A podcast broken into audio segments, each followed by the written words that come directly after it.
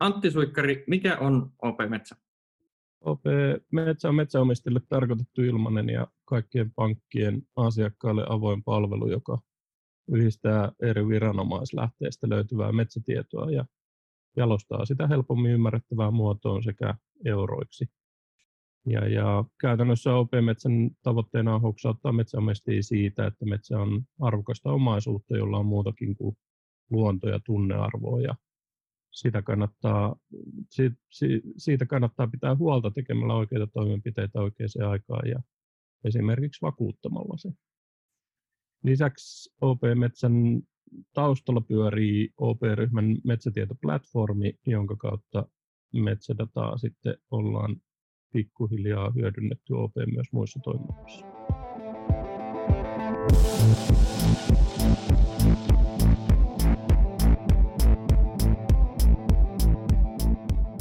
Tervetuloa OP Tekkipodin jaksoon, jossa käsitellään keissiesimerkkiä siitä, miten datalla pystytään luomaan uudenlaista arvoa. Puhutaan OP-metsästä Antti Suikkarin kanssa. Mun nimi on Kristian Luoma. Antti, mitä sä teet OP-ryhmässä työksessä? No mä toimin OP Metsän ja sen taustalla pyörivän metsätietoplatformin sekä sitten tämän, tämän platformin päälle rakennettujen liiketoimintojen tuoteomistajana. Eli käytännössä vastaa muun muassa OP Metsäarvio liiketoiminnasta ja muista suunnitteilla olevista pilottihankkeista. Joo, mun mielestä tämä on loistava keissi-esimerkki siitä, miten datasta voidaan löytää ratkaisuja asiakastarpeisiin. Voisitko kertoa vähän siitä, että mikä tämän kehityksen taustalla ajatuksena oli? No käytännössähän tehtävänanto silloin, kun OPC tuli, niin oli, oli lähteä tutkimaan, tutkimaan ö, sitä, tai ratkaisemaan oikeastaan sitä, että tarjolla on valtava määrä dataa metsästä. Ja ö, lähdettiin tutkimaan sitä, että miten tätä dataa voitaisiin yhdistellä ja, ja tavallaan miten sitä voitaisiin järkevästi hyödyntää ja mahdollisesti tunnistaa sit sitä kautta uusia liiketoimintamahdollisuuksia. Minkä tyyppisiä datalähteitä tuossa nimenomaisesti on, on hyödynnetty? Avas vähän sitä. Öö, no meillä on Suomen metsäkeskuksen tarjoamaa valtakunnallista metsävaratietoa, sitten tietysti maanmittauslaitoksen kiinteistötietoa sekä sitten luonnonvarakeskuksen valtakunnan metsien inventointidataa, eli niin sanottua VMI-dataa. Ja näistä datoista on ehkä hyvä sen verran avata, että, että, että tämä Luken tarjoama VMI-data sekä Metsäkeskuksen tarjoama metsävaratieto periaatteessa esittää vähän samaa asiaa, mutta rae koko ero niissä on. Eli, eli toi Luken data on sellaista, että sitä päivitetään pari vuoden välein ja se rae koko on ö, vähän karkeampi. Ja sitten taas tämä Metsäkeskuksen tarjoama metsävaratieto, joka toimii meillä pääasiallisena datalähteenä, niin on, on sitten viranomaistahon keräämää ja ylläpitämää tietoa, eli, eli sitä päivitetään jatkuvasti ö, laskennallisella kasvatuksella, niin kuin laskennallisella puuston kasvatuksella sekä sitten ö, rikastetaan metsänkäyttöilmoituksilla, hmm. jotka, jotka on lakisääteisiä. Ja käytännössä se parhaimmillaan on sit hyvin tarkkaa ja, ja toki niin kuin tarkentuu koko ajan, kun inventointimenetelmät ö, kehittyy. Eli, eli tuossa niin puhutaan kuitenkin olemassa olevista lähteistä, joita ehkä asiakkaatkin on voinut parha, parhaimmillaan hyödyntää jo ennen tämän OP-metsän olemassaoloa. Tämä Joo. oli yksi, yksi meidän ensimmäisiä tällaisia niin kuin sisäisiä startuppeja, jota me, jota me tehtiin ja oli ilo tutustua suhun sen myötä. Miten, miten käytännössä tällainen hanke kurottiin kasaan? Miten se kehitysprosessi eteni? No oikeastaan itse tulin sille, sille boksin ulkopuolelta, että tavallaan niin kuin en, en ollut metsänomistaja ja, ja en ollut mikään metsäasiantuntija, vaikka metsässä tykkään liikkuakin, mutta, tota, mutta käytännössä niin, äh, tulin oikeastaan tilanteeseen, että ryhmässä oli jonkunnäköinen, tai läpissä oli jonkunnäköinen ajatus siitä, että, että metsädataa on tarjolla monessa lähteessä, mutta sitten ei oikein vielä tiedetty, että mitä sillä voitaisiin tehdä. Hmm. Ja, ja sitten tavallaan briefi oli ehkä just se lähteä tutkimaan, että miten sitä voitaisiin järkevästi hyödyntää sitä dataa ja, ja sitten tota, tunnistaa tosissaan mahdollisuuksia. Sitten sain oikeastaan työparin sekä mentorin niin kuin metsäasioihin ryhmän sisältä, eli, eli tavallaan tuon metsäpalvelupäällikkö Petri Kortejärven, jonka kanssa sitten lähdettiin sparrailemaan ja muodostettiin tämmöinen kahden hengen hyvin pieni, mutta tehokas ja ketterä tiimi, joka, mm. joka sitten tavallaan hyödynsi tarjolla olevia läpin, läpin resursseja. Kyllä. Ja... Se oli kyllä niin kuin korvaamaton apu, koska meille ei ehkä olisi käynyt ihan yhtä hyvin, jos me oltaisiin itsekseen jatkettu. Kyllä. Minkälainen aikajana oli ideasta julkaisuun tämän, tämän hankkeen tapauksessa? No ensimmäisen version tekemiseen meillä taisi mennä semmoinen 4-5 kuukautta. Ja tavallaan sitä matkan varrella palvelua iteroitiin ä, asiakastutkimusten kautta ja, ja, ja, se oli sitten, julkaistava versio oli hyvin erilainen kuin se alun perin ajateltiin.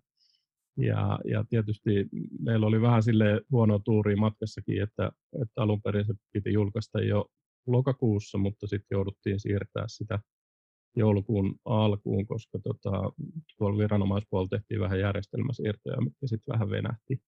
Mm, mutta tota, lopulta ehkä siinä kävi kuitenkin, kuitenkin ihan hyvin, että mä luulen, että tämä palvelu ehti kehittyä siinä ekstra kuukauden aikana aika, aika reilusti. Miten sä näet, nyt kun tässä hyödynnettiin nimenomaisesti niin kuin toisia tietolähteitä, ja niin kuin sanoit, niin osaltaan valtiovallankin ylläpitämiä tai ainakin alkuun saattamia järjestelmiä, niin lisäskö se monimutkaisuutta tuossa kehittämisprosessissa, jossa esimerkiksi vertaat johonkin aikaisempaan, mitä olet ollut mukana tekemässä? Öö, no jonkun verran. Itse kehittäminen varmaan oli, oli suhteellisen normaalia, mutta toki siellä oli sit näitä tiettyjä rajoitteita, erityisesti sit niinku palvelun käyttöönottoon liittyen, niin voisin melkein sanoa, että oli valehtelematta ö, oman palvelukehityshistorian haastavimpia projekteja siinä mielessä, että et, et asiakkaita jouduttiin ö, ohjaamaan sitten meidän palvelusta viranomaispalveluun, kirjautumaan sisään hmm. omilla pankkitunnuksilla ja antamaan tiedonsiirtolupia, jonka jälkeen sitten käyttäjän piti kirjautua uudelleen meidän palveluun ja käynnistää se tietojen siirto. Mutta tota, toi ei kuitenkaan estänyt sit tuhansia tuhansia metsäomistajia ottamaan palvelun käyttöön. Toki ruuhkautti jonkun verran asiakaspalveluja työllisti sitä kautta. Sitten tuo prosessi on helpottunut huomattavasti ja tuollaista jumppaa sit eri palveluiden välillä ei enää jouduta tekemään. Että siitä iso kiitos viranomaistahoille. Aivan. Mutta mut ehkä on niitä käytännön asioita, mitkä liittyy just avoimen datan hyödyntämiseen ja, ja, ja tuohon käytännön kehittämiseen. Et on yksi asia avata ne rajapinnat ja mahdollistaa se, ja sitten on vähän toinen asia, että, että ne on oikeasti käytettäviä. Kyllä, ja tuohon toki liittyy paljon myös sit tietosuoja-asioita, mitkä tuo omat haasteensa sitten varsinkin tänä päivänä. Että Joo. Tuossa me puhuttiinkin jo noista tietolähteistä, niin, niin eritteles vielä, että miten, mitä täsmällisesti ottaen noin niin kuin eri tietolähteet tarjoaa ja, ja tota, miten niitä hyödynnetään?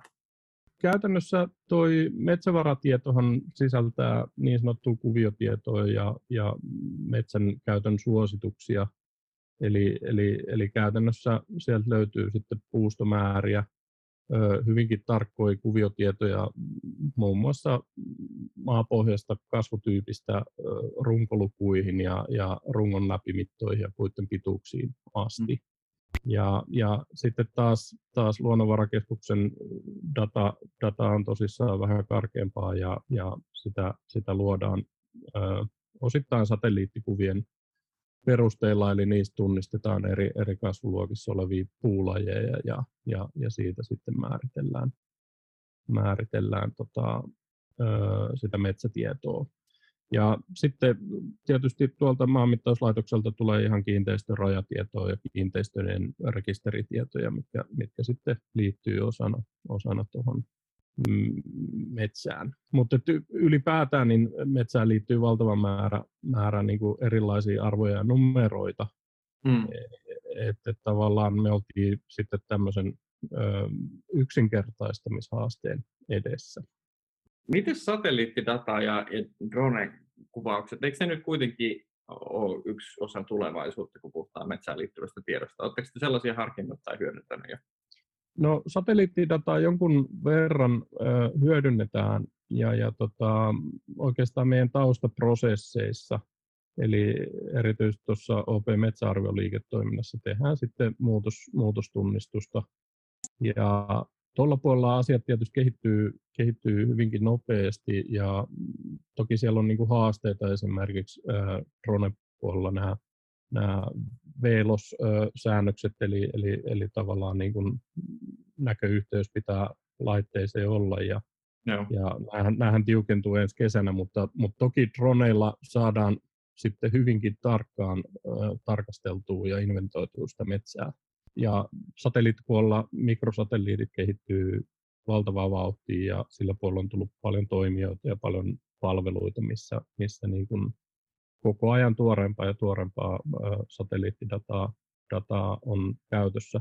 Itse näkisin, että, että on, on hyvin mielenkiintoista niin kuin seurata että miten nämä vaikuttaa erityisesti tuohon datan päivittymisnopeuteen ja, hmm. ja myös tarkkuuteen jo tässä hy, hyvin lähivuosina. Tuossa olikin jo hyvä, hyvä kattaus siitä kaikkea, mitä, mitä tietoa äh, tota järjestelmää varten tarvitaan. Ja niin kuin sanoit, ähm, erinomainen huomio, että, että varsinainen haaste tuossa kehittämisessä oli nimenomaan tämän kaiken tiedon yksinkertaistaminen. Kerro vähän siitä prosessista, minkälaisiin valintoihin päädyttiin ja, ja, miten, miten asiakkaat ovat ottaneet sen vastaan? Heti alkuvaiheessa me tunnistettiin sieltä käyttäjätutkimuksen kautta, että asioita pitää pystyä tiivistämään huomattavasti selkeämpään muotoon ja viedä nämä niin sanotut ammattilaisten käyttämät kuviotiedot taustalle. Mm. Kuitenkin niin, että, että, että ne, ketkä tavallaan niitä tietoja kaipaa, niin ne, ne sitten löytää ne ja, ja voi hyödyntää myös sitä, sitä niin kuin ammattilaistason tietoa. Lähinnä tuossa visualisoinnissa keskityttiin hyödyntää sitten erilaisia kaavioita ja dio, diagrammeja ja, ja tietojen selkeämpää jaottelua, jonka avulla sitten tuosta kokonaisuudesta saatiin hyvin selkeä ja helppolukuinen. Ja sitten lisäksi tuotiin niin kuin ensimmäisenä palveluna eurot myös osaksi noita metsätietoja, eli, eli esitettiin puustolle myös euromääräinen arvo sekä erittelyhoitokuluista ja hakkuumahdollisuuksista kymmenelle seuraavalle vuodelle. Toi nyt oli tavallaan yksi niitä niin kuin alkuperäisiä syitä, miksi me lähdettiin tähän, tähän investoimaan. Et se oli ehkä niin kuin haaveenakin, että et, et usein, usein niin kuin tällaisen omaisuuden lajiin, jota on vähän vaikea nähdä sen euromääräistä arvoa, niin sen arvottaminen osana päätöksentekoa on haastavaa, jos ei sillä joku numero ole. Kyllä, kyllä. Tota, OP Metsä palkittiin myöskin niin kuin tästä visualisaatiosta kohtuu merkittävälläkin tavalla. Haluatko vähän avata sitä, että mi- miten siinä kävi?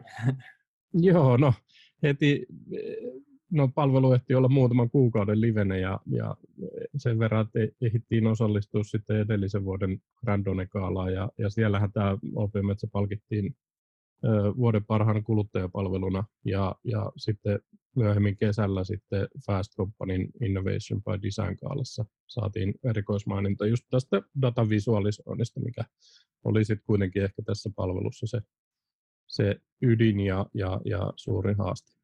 Joo, se on ihan totta, että et niinku yksistään data ei sinällään auta, jos ei ymmärrä, mihin sitä käyttää. niin kuin monessa muussakin asiassa. Mi- mitä OP Metsän metsätietoihin voisi vielä lisätä tai mitä siihen on tuotu hiljattain? Voiko se vähän avata sitä ajattelua? Joo, eli, eli nyt u- uusimpana ö, juttuna ollaan, ollaan ruvettu laskea metsän hiilivaraston kokoa. Et, et, et tavallaan siitähän on julkisuudessa ollut, ollut paljon puhetta metsien roolista ilmastonmuutoksessa ja, ja myös paljon debaattia näistä laskentamalleista. Mm. Ja, ja, ja tota, käytännössä me, meidän laskenta ö, perustuu ihan tuohon Suomen, viralli, Suomen viralliseen niin kuin metsätalouden CO2 maaraportoinnin periaatteisiin, eli, eli noudattaa EUn tätä LULU-CF-asetuksen mukaisia laskentamalleja. Mitä hyötyä tuon näyttämisestä asiakkaille voi olla? Öö, no tietysti sillä voi saada hyvän olon tunnetta siitä metsän omistajuudesta, ehkä myös niiden eurojen lisäksi, eli, eli, eli tavallaan niin kuin, ö, aika, aika monesti ihmisten metsät sitoo huomattavasti enemmän hiiltä kuin se oma perhe mm. esimerkiksi ö, aiheuttaa päästöjä vuositasolla. Joo, aika usein, usein näin varmasti on. Mutta et, et noiden visualisointien pohjalta niin varmaan sit niinku edelleen vastuullisia päätöksiä voidaan tehdä. Et samalla lailla kuin kuluttamisen osalla asiakkaat on arvostanut sitä, että ymmärtää mihin, mihin kuluttaminen johtaa, sit, niin varmaan myöskin tällaisissa omaisuuden lajeissa on, on tota, hyötyä siitä. Miten tuo Lulu CF-laskentamalli käytännössä sitten soveltuu tähän metsäomaisuuteen? Käytännössähän siinä on kyse, kyse niin kuin asetuksesta, joka määrittää niin kuin EU-maankäytön, maa, maankäytön muutoksen ja sitten metsäsektorin ää, laskentasäännöt, säännöt, muun muassa niin kuin metsän hiili, hiilitaseen laskentaan. Ja, ja nämä perustuu lähinnä siihen, että miten hiilinielut ja päästöt huomioidaan EU-ilmastotavoitteissa. Mutta käytännössä yksinkertaistettuna niin lasketaan suurimmat vaikuttavat tekijät, eli, eli käytännössä puuston biomassaan sitoutuneen hiilinielun muutokset, eli, eli käytännössä kasvu lisää nielua, hakkuut ja luonnon poistuma pienentää sitä. Lisäksi lasketaan puujalosteisiin sisältyvä nielu, eli, eli esimerkiksi sahatavara on hyvin merkittävä hiilinielu. Ja, ja käytännössä meillä tuo laskenta sitten perustuu metsän tukkipuun määrään. Ja sitten kolmantena siinä lasketaan myös maaperän nielu, eli, eli ja, ja, ja päästön lähteet. Eli yleissääntönä voi sanoa näin, että kivennäismailla maaperä toimii nieluna ja sitten esimerkiksi ojitetuilla turvemailla niin se toimii päästön lähteenä. Ja mitä me tehdään, niin me lasketaan nykyarvoja, sitten ö, simuloidaan se 10 vuoden arvo, josta sitten keskiarvoistaa tämmöinen vuositaso, joka sitten esitetään metsäomistajille. Joo, tämä kuulostaa taas niin kuin monimutkaiselta ehkä niin kuin nopeasti tarttua, ja varmaan se on osa niitä syitä, mitkä on herättänytkin debattia julkisuudessa, että miten, miten tätä kerättyä tietoa voi sitten hyödyntää. M- miten te olette ratkaissut tämän niin kuin datan monimutkaisuushaasteen tässä yhteydessä? No ihan oikeastaan käyttämällä samaa datavisualisointia, mitä, mitä niin kuin muutenkin tuossa OP-metsässä on hyödynnetty. Eli aika nopeasti jo ihan käytävä kallupilla selvisi, että CO2-kilot ja CO2-ekvivalentit ei lukuina niin kuin kerro ihmisille yhtään mitään. Eli, eli niitä pitää vertailla johonkin ja, ja visualisoida niin kuin sellaisiksi määreiksi, jotka on helppo käsittää. Et vaihtoehtojahan meillä olisi ollut paljon sitten esimerkiksi lentomaileista vaikka Big Mac, äh, Big Mackeihin tai hampuri, ylipäätään hampurilaisiin tai pizzoihin, mutta lopulta sitten rajattiin vertailu vaan siihen, että kuinka monen suomalaisen henkilön hiilipäästöt se oma metsä sitten on vuositasolla ja, ja sitten toisena arvona ö, kerrotaan, että et, et millaisen kilometrimäärän vastaavilla päästöillä sitten ajaisi henkilöautolla.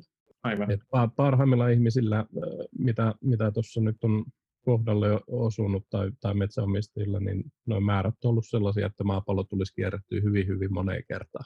Niin, suomalaisilla varsinkin. Mutta se varmaan sitten niinku osaltaan luo tosiaan, niin kuin sanoit, ehkä sellaista hyvää omaa tuntoa omasta käyttäytymisestä, mutta toisaalta voi niinku johtaa, johtaa siihen, että tekee tietoisesti ympäristöystävällisempiä päätöksiä, eikö niin? Mm, no kyllä näin. Ja, ja, ja toki tietysti niin kuin se, se, että tota, tämä on niin kuin tärkeä osa koko, koko Suomen, Suomen niin kuin sitten taas hiili, hiilihommaa, tämä metsien sitoma mm. ö, hiili, että et, et sinänsä toi on, toi on niin kuin tärkeä asia ja, ja on, on niin kuin hyvä hoksauttaa sitä, että tota, ö, myös ehkä, että et, et, et kun tekee hakkuita, niin se, se voi myös kääntyä miinukselle, mutta tota, se on vaan hetkellinen tilanne, että pit, pit, pitkällä aikavälillä toki niin kuin metsä sitoo huomattavasti enemmän hiiltä kuin sitten hakkuun tuomat hetkelliset päästöt. Totta, toi kuulostaa tosi kiinnostavalta ja selkeästi OP-metsän kehittämiseen käytetään edelleen panokseen ja siinä siinä on hyvä tulevaisuus ja paljon mielenkiintoisia dataan liittyviä haasteita edessä. Jos nyt joku kuulijoista omistaa metsää ja on utelias näkemään oman metsänsä hiilisidonnan tai, tai sen arvon kehityksen, niin miten OP-metsän saa käyttää? No tietysti siirtymällä osoitteeseen op-metsä.fi ja, ja se on avoin kaikkien pankkien asiakkaille, eli kuka tahansa voi palveluun rekisteröityä ja siihen tarvitaan pankkitunnukset ja hetki aikaa ja käytännössä tehdään tunnistautuminen, jonka jälkeen sitten ohjataan käynnistää metsätietojen siirto ja, ja se vie muutamia minuutteja, jonka jälkeen sitten nämä data, data on prosessoitu ja, ja sitten saa palvelukäyttöön ja nämä oikeastaan tiedot, mitä tässä, tässä nyt haastatteluaikanakin on käyty läpi, niin on, on sitten käytettävissä. Tota, jos nyt jollain kuulijalla on, on hyvä idea, että mitä metsän datalla voisi tehdä, tai sitten olisi, olisi niin kuin halu, halu muuten vaan vaihtaa tästä ajatuksia, niin miten sut Antti saa kiinni? No LinkedInin kautta varmaan helpoiten ja sitten toki niin kuin ihan Open Metsän asiakaspalvelun kautta vaikka pyytää yhteyttä tuotepäällikköön tai, tai sitten sähköpostilla etunimi.sukunimi.op.fi. Antti Suikkari, kiitos oikein paljon haastattelusta. Kiitos.